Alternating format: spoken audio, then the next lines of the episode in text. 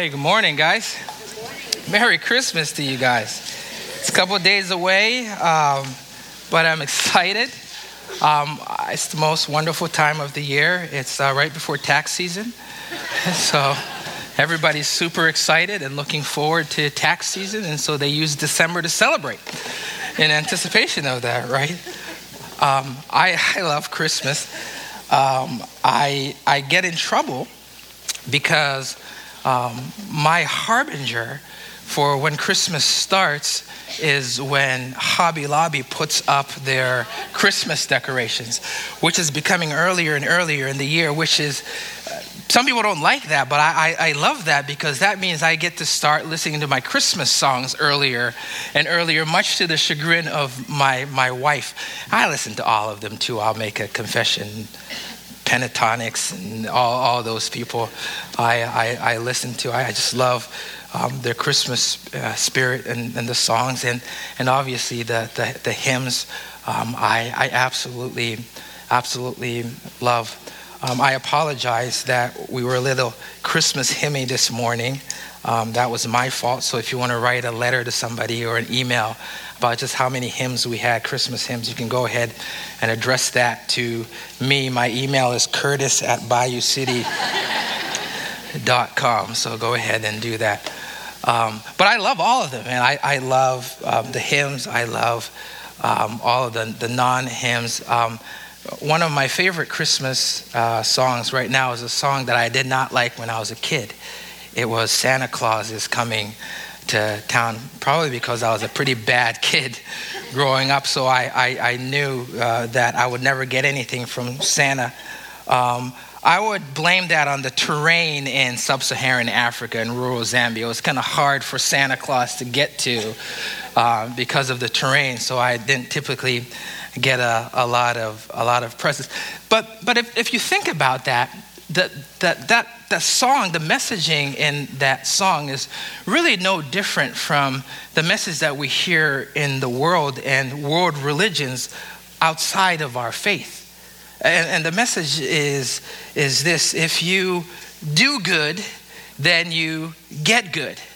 If you do something that's worthy of a reward, then you will get a reward. A reward only goes out to those who are deserving.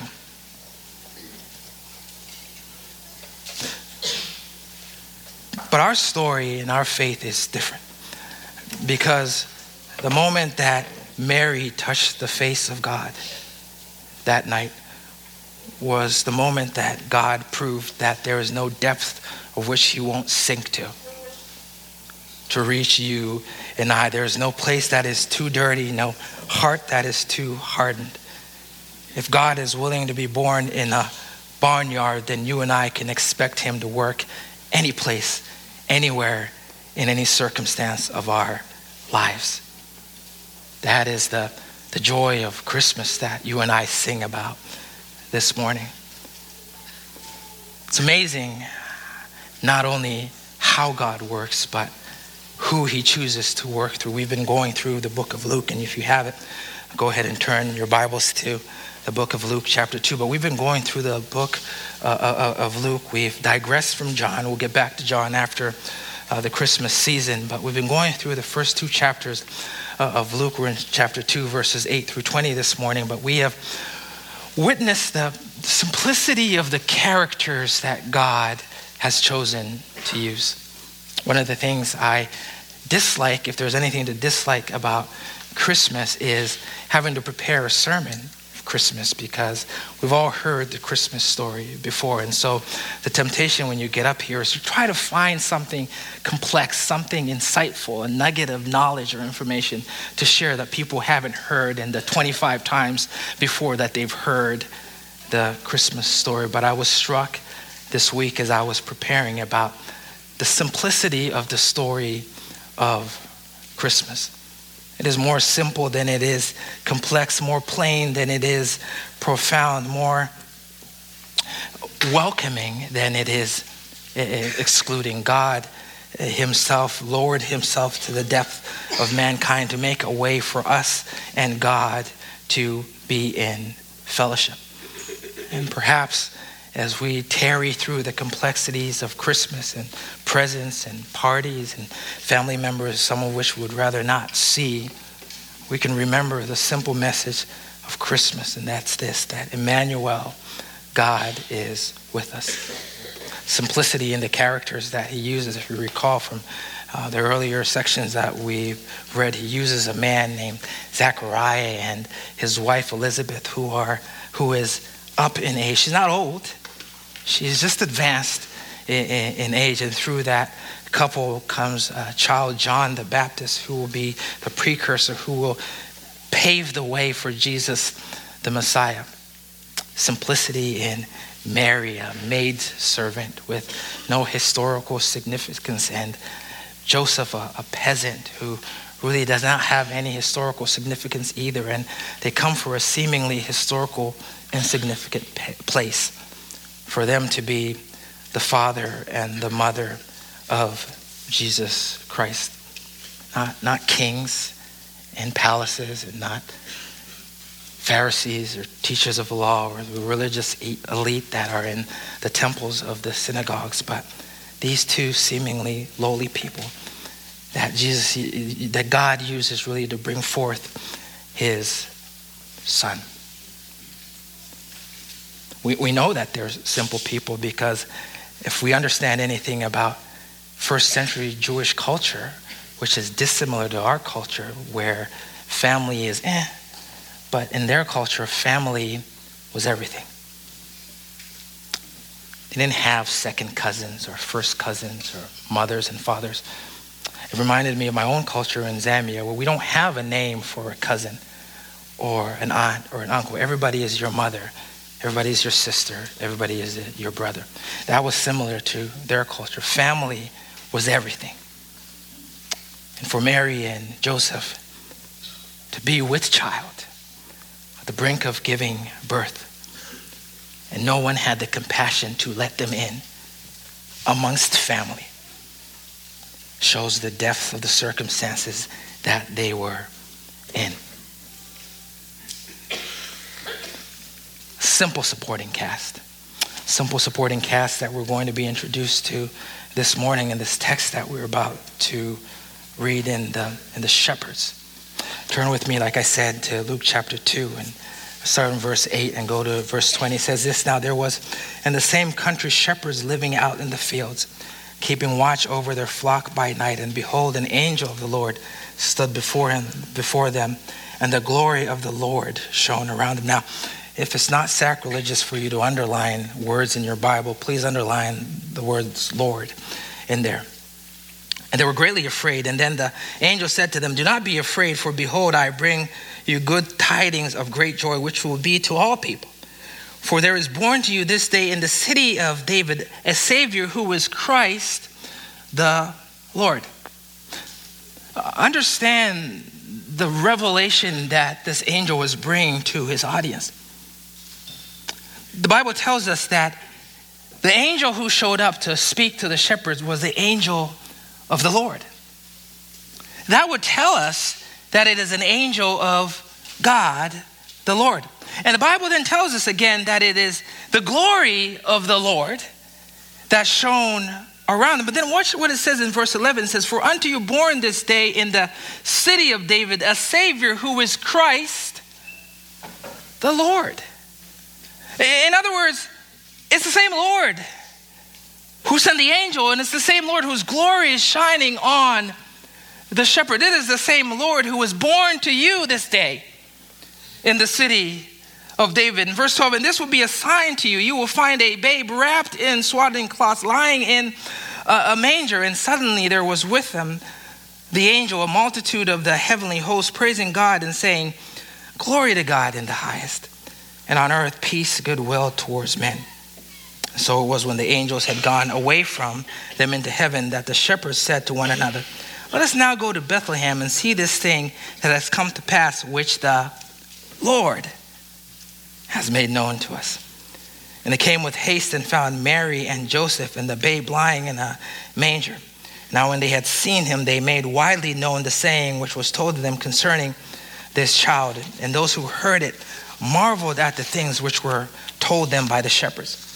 But Mary kept all these things and pondered them in her heart. Then the shepherds returned, and if you can, underline that word, glorifying and praising God for all the things that they had heard and seen as it was told to them. Let's open in a word of prayer.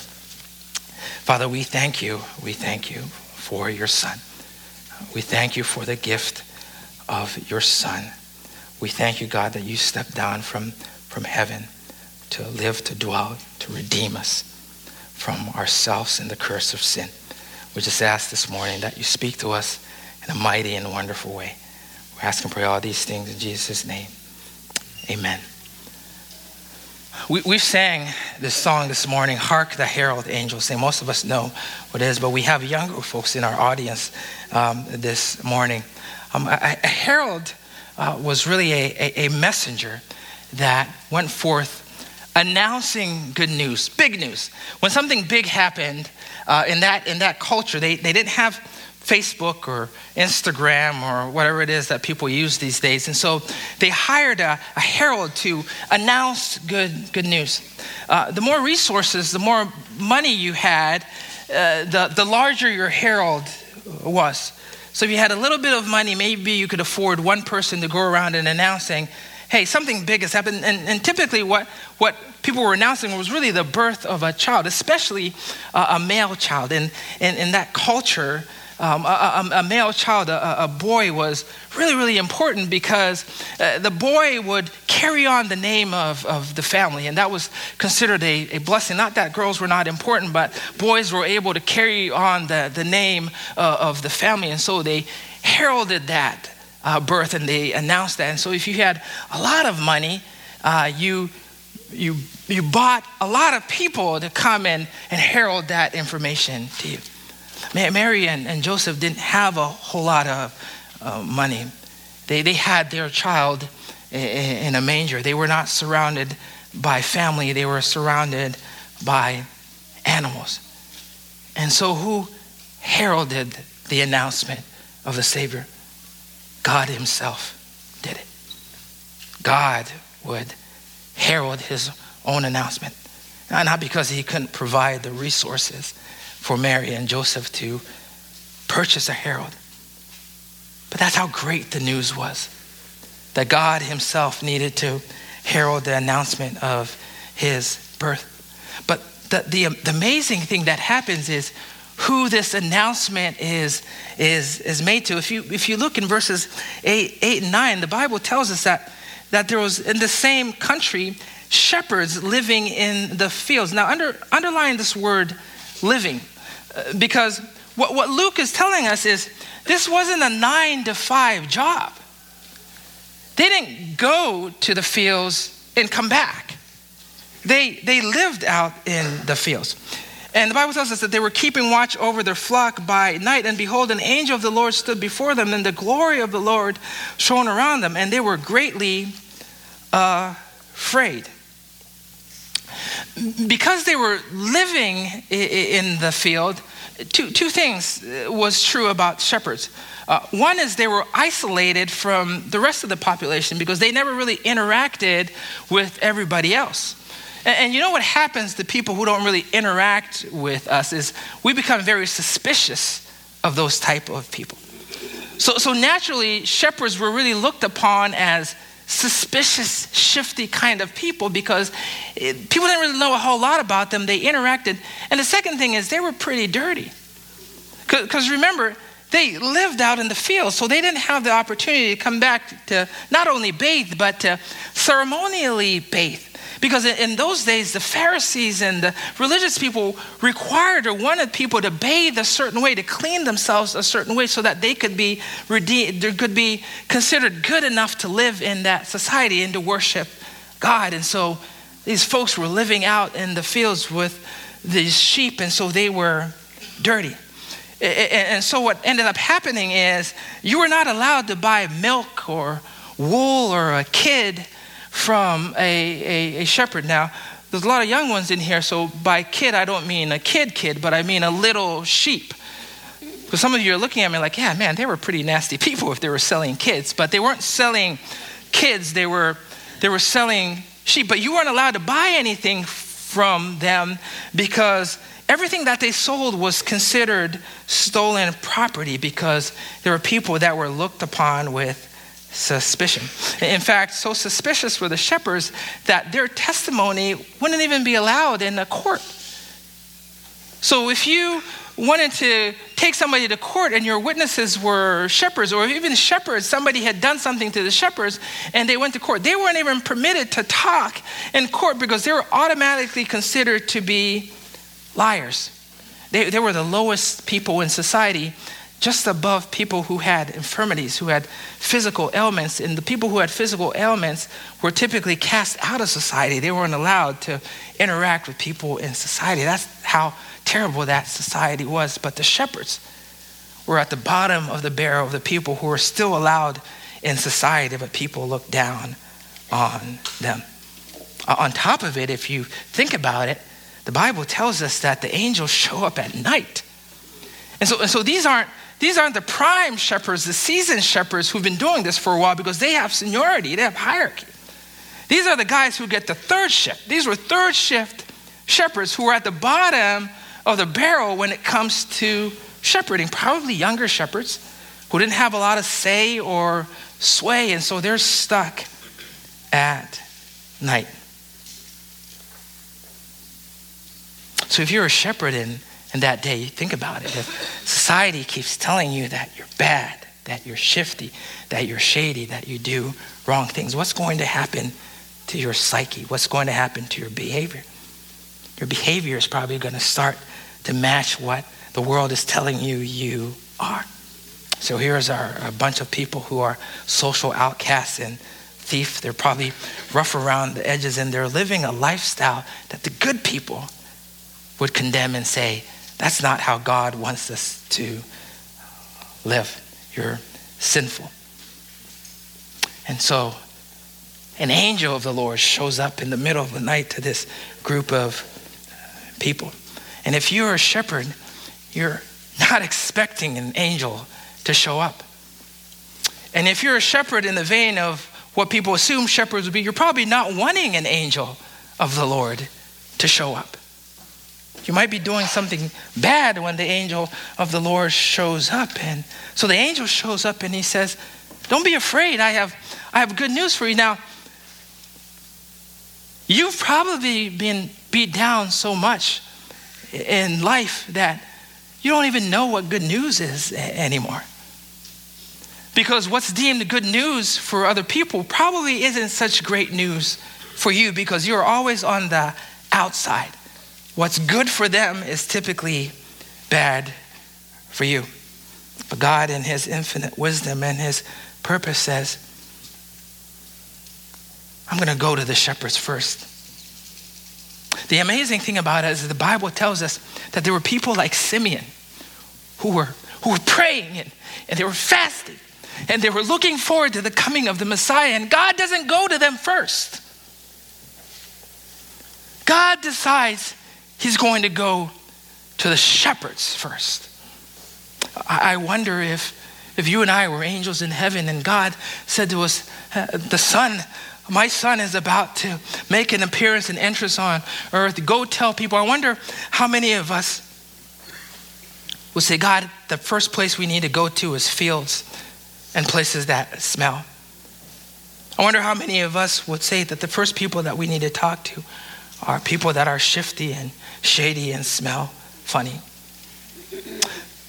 Because if you're like me, many of us are convinced that the best way that God can reach the world is to, through the people who are relevant and who are respected and who are revered. That's why we get excited when, when celebrities or people that we know that are relevant in society uh, say something about Jesus at a, at, a, at a football game or, or on TV or at the Grammys. We get super excited because they're relevant, right? They're respected. And, and, and if they say something about, about Jesus and about God, that makes our faith relevant. Gosh, they, they said it. They have a whole bunch of money, they have a whole bunch of fame. And because they said it, that means it's true.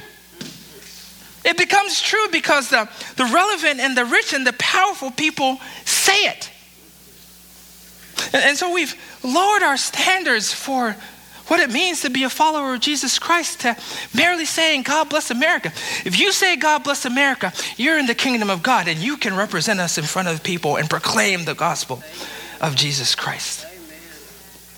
Because you're relevant and, and you're respected. We've ascribed honor where honor should not be due. Honor is found in the person of Jesus Christ, who was born in a manger surrounded by shifty and shady characters.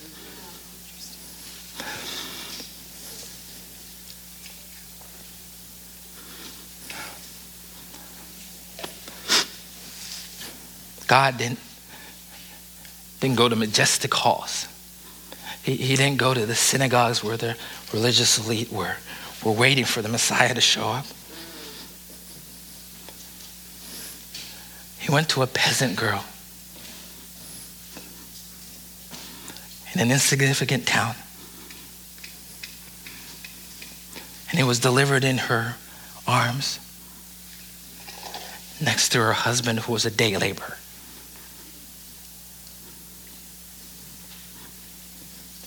In the middle of a migrant journey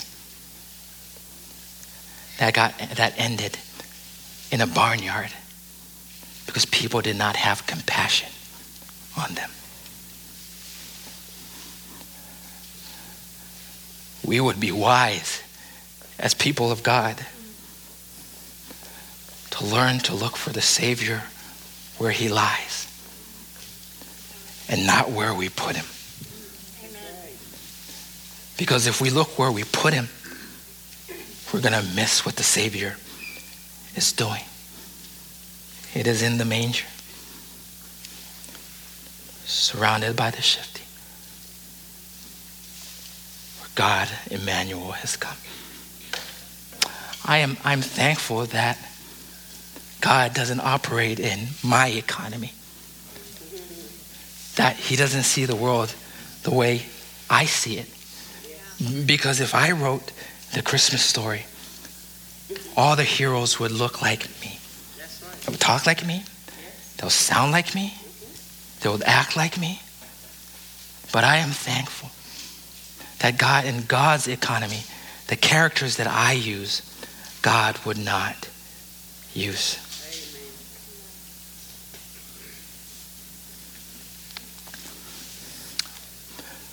Verse 10. And then the angel said to them, Do not be afraid, for Behold, I bring you good tidings of great joy, which will be to all people. For there is born to you this day in the city of David a Savior who is Christ the Lord. So the angels show up to the shepherds, and the shepherds react like anybody reacts when an angel shows up, right? And by now the angels are used to saying, "Hey, don't, don't be afraid." But but in this instant, the shepherds probably have every right to be afraid because the scales of religion haven't traditionally been tilted in their favor. And so when the holy shows up, they have a right to be afraid.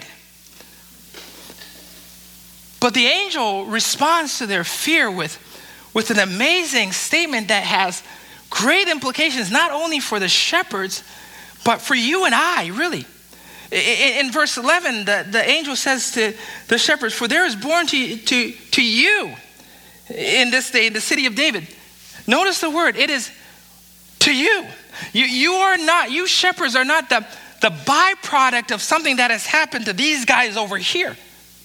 You, you're not the collateral that just fortunately happens to be standing in the way of God's blessing. The child has been born to you. Not to them, but to you. And the, the, angel precedes that in verse 10 by saying, Hey, this, this news that I'm about to share with you is, is great news, not just for you, but it is good news to all the world. In other words, it's not news that is just limited to shepherds in Bethlehem and Israel, but it is news that is for all of the world. That unto you and me is born in this day a child who is Christ the King. But then the angel says something even more amazing. And to, and to really understand what the angel is saying here, you got to understand a little bit about the prophetic history that is going on. If you have your Bibles, please turn with me to Isaiah chapter 7. Isaiah chapter 7. And place a finger there on verse 13 and 14, and then also turn to Micah, Micah chapter 5, to, to give us a little bit of context as to what the angel is about to say next. Micah and Isaiah were prophets in the Old Testament, and, and prophets would announce the word of the Lord to the people of God, the people in Israel. The people of Israel in the time of Micah and Isaiah had turned away from God. And God had promised through the commandments that were given to Moses that if you turn away from me, you will be punished. And the punishment that you would receive is you would go into exiles. Other people would come in and take over your kingdom. So this is in the middle of that beginning to happen. And so we've read a little bit of Isaiah. We read Isaiah chapter 9 and the continuation of the prophecy. But in Isaiah, God calls Isaiah to prophesy and to tell the children of Israel what is going to happen to them.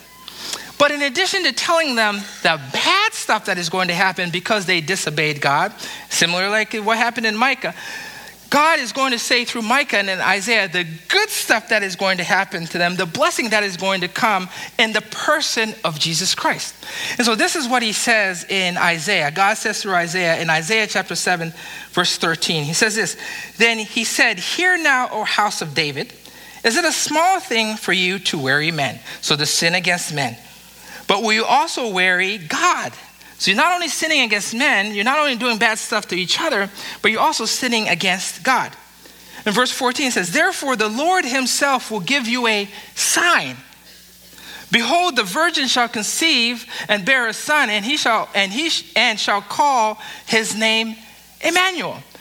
And so God, in this prophecy through Isaiah, tells the children of Israel that even though a bunch of bad stuff is going to happen to you, in due time, I am going to send a son who will redeem you. God, I'm going to send myself, essentially, God with us. God is going to come on earth and be with you.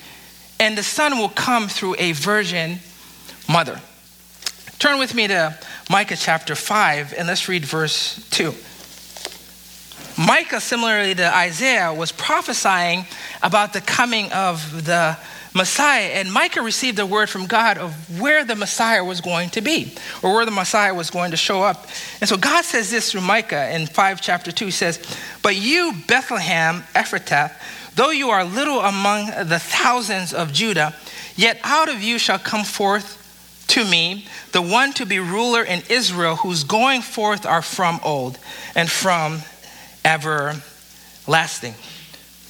And so when the, the angel says to the shepherds in verse 12, the sign shall be, they know immediately that it is the sign that Isaiah prophesied. Because Isaiah said, hey, when, the, when Emmanuel, God with us, comes to you, he will be preceded, or what will come before him will be a sign.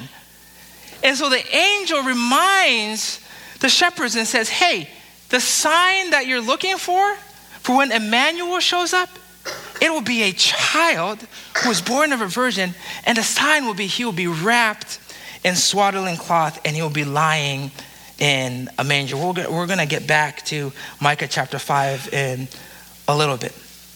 So, so the, the angel prophesies about the coming of not only Israel's Messiah, but the world's Messiah. And the amazing part about it is he's not coming in grand halls or in, in, in castles or even in uh, the temple, but he is coming in a shelter that is surrounded by stinky and smelly animals. By the way, the group of people that could only find themselves in that kind of environment because they were excluded from society. It wouldn't be allowed in a temple, certainly wouldn't be allowed in a palace. They wouldn't be allowed in a synagogue. They probably wouldn't even be allowed in an inn because they were shifty and they smelled funny. But the place that they would be allowed in would be a shed full of animals in a manger. God, in His infinite wisdom, dictated the activities of men so that the shepherds, when they heard the good news, could freely go to where Emmanuel was. Because if Emmanuel was born in a palace, the shepherds wouldn't be allowed in. If Emmanuel was born in a house, the shepherds wouldn't be allowed in. But Emmanuel in a manger, the shepherds could go and visit him. So what do we what do we learn from God's interaction with the shepherds? If you have something to write down, three quick points. The first one is this that the shepherds came to Jesus as they were. Verse 15 and 16 says this. It says, So it was when the angels had gone away from them and to heaven that the shepherds said to one another, Let us go to Bethlehem.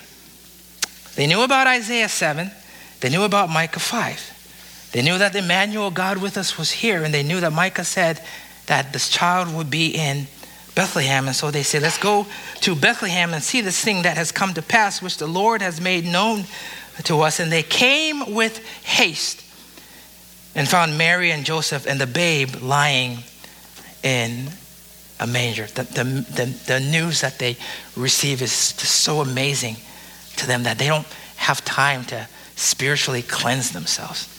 time to go take a, a bath. They went to the Savior as they were. And the Lord accepted them as they are because God meets us in dirty places, smelling like a whole bunch of stuff. But if there's a lesson to be learned from the shepherds is the response, even though God meets us in fields that smell and a whole bunch of junk that smells around us and that's on us, you and I are still called to go to the Savior, to respond to his voice and to his call. See, it doesn't, doesn't help to listen to 25 Christmas sermons year in and year out. It doesn't help to listen to Christmas carols. If we don't acknowledge that we have a whole bunch of junk on us, then the good news of Jesus Christ is not relevant in our lives. It is when we respond to the good news of Jesus Christ by going to the person of Jesus and acknowledging that we were, in fact, once his enemies. And had it not been for the birth, the life, and the death, and the resurrection, and the return of Jesus Christ, that we would forever be in the pits of hell.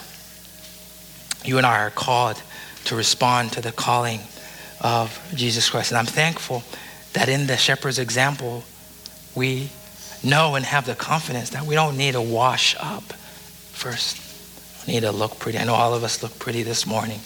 We don't need to look like this to go to the Savior. We can go with all bunch of stuff weighing us down because if he can be born in the depth of the dirt that is the manger in a shed full of animals, he can surely lower himself to whatever circumstances that are in our lives.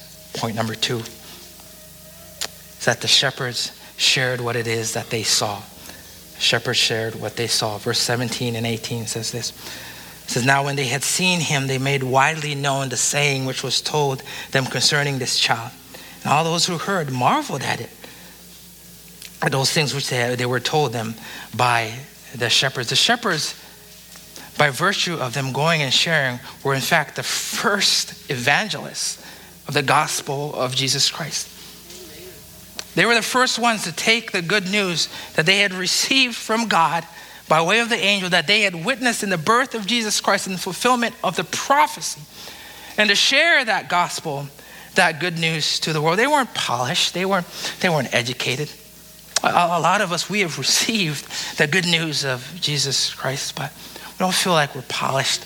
We don't feel like we have enough Bible in our, in our minds to share the good news of Jesus Christ. But the shepherds knew this. They heard what they heard, they saw what they saw, and they knew what they knew. And that was enough for them to take the gospel of Jesus Christ to anybody who was willing to listen. See, if you and I don't take the good news that we've received, because some of us have received that good news, if you and I don't share that good news, the world is looking for news. And the world will get news. But if we don't share the good news, what will be replaced by the good news is tragedy and destruction for the world.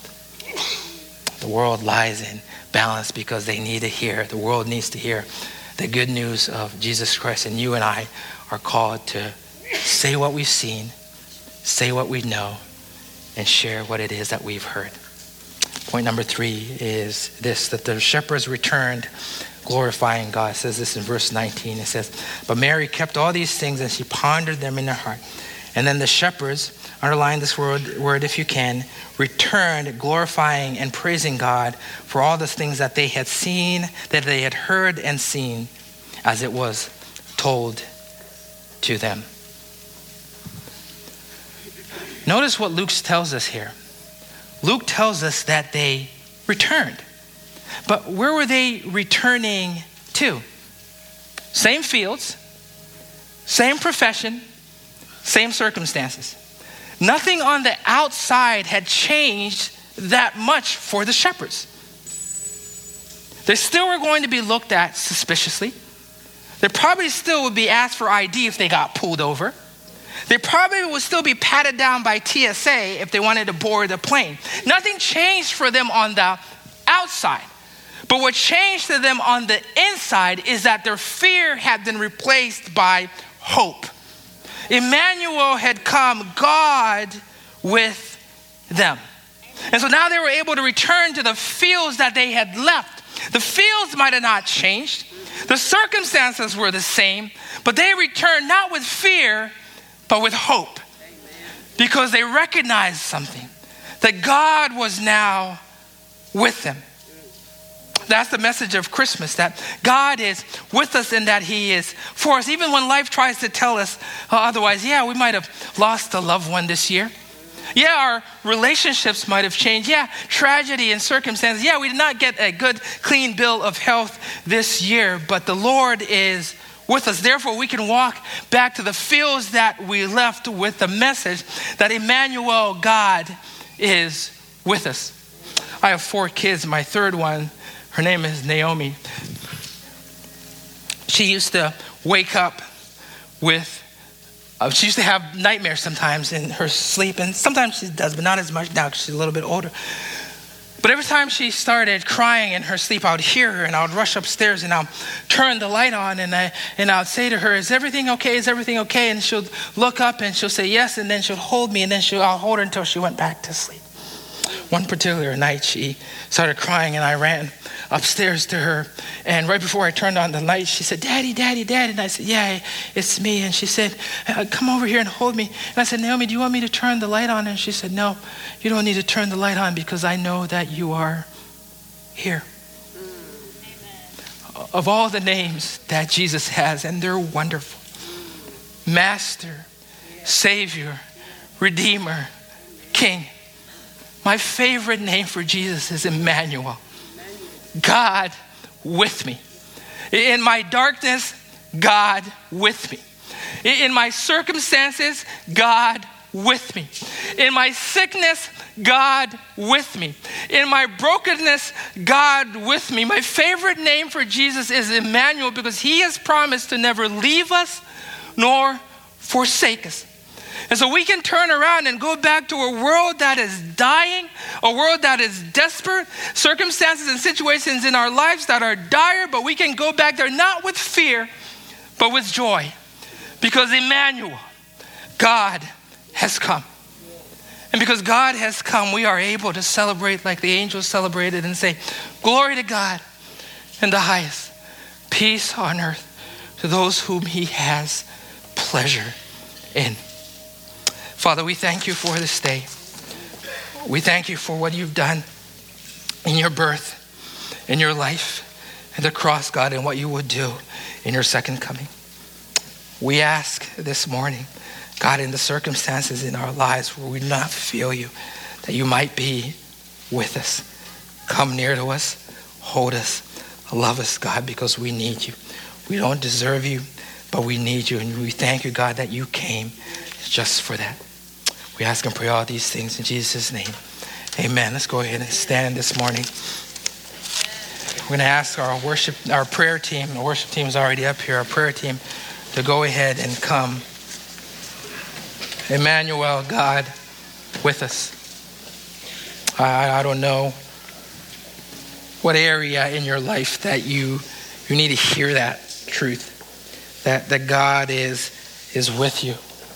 I don't know. It might be in your health. It might be in your finances. It might be in your relationship. It might be in your circumstances. But if this morning you say, I, just need somebody to pray that into my spirit, that God is, is with me. I, I, I know it.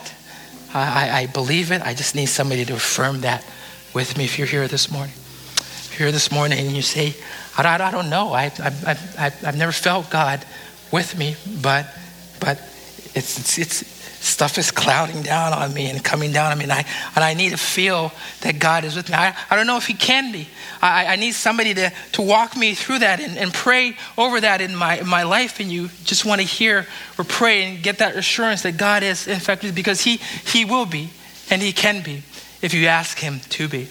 And so, if you're like that this morning and you want to uh, pray with someone, I, I, ask that you come forward. If you know somebody in, in your life, I know I need it because it's been a rough 2019 for me. I, I lost uh, my father in 2019. Um, I lost a close friend to pancreatic cancer yesterday. Uh, there's a, a, friend and a neighbor of ours who is in hospice right now. We don't know how long he's going to have. 2019 is a year that I have needed to hear that God is with me over and over again. And if you know somebody that needs to hear that and they're not here, this morning and you want to intercede and step in and you want somebody to affirm that with you, I ask that you come forward. But God is with us, He's here. We're celebrating that this season and allow that truth to become relevant in our lives this morning. Let's go ahead and pray together.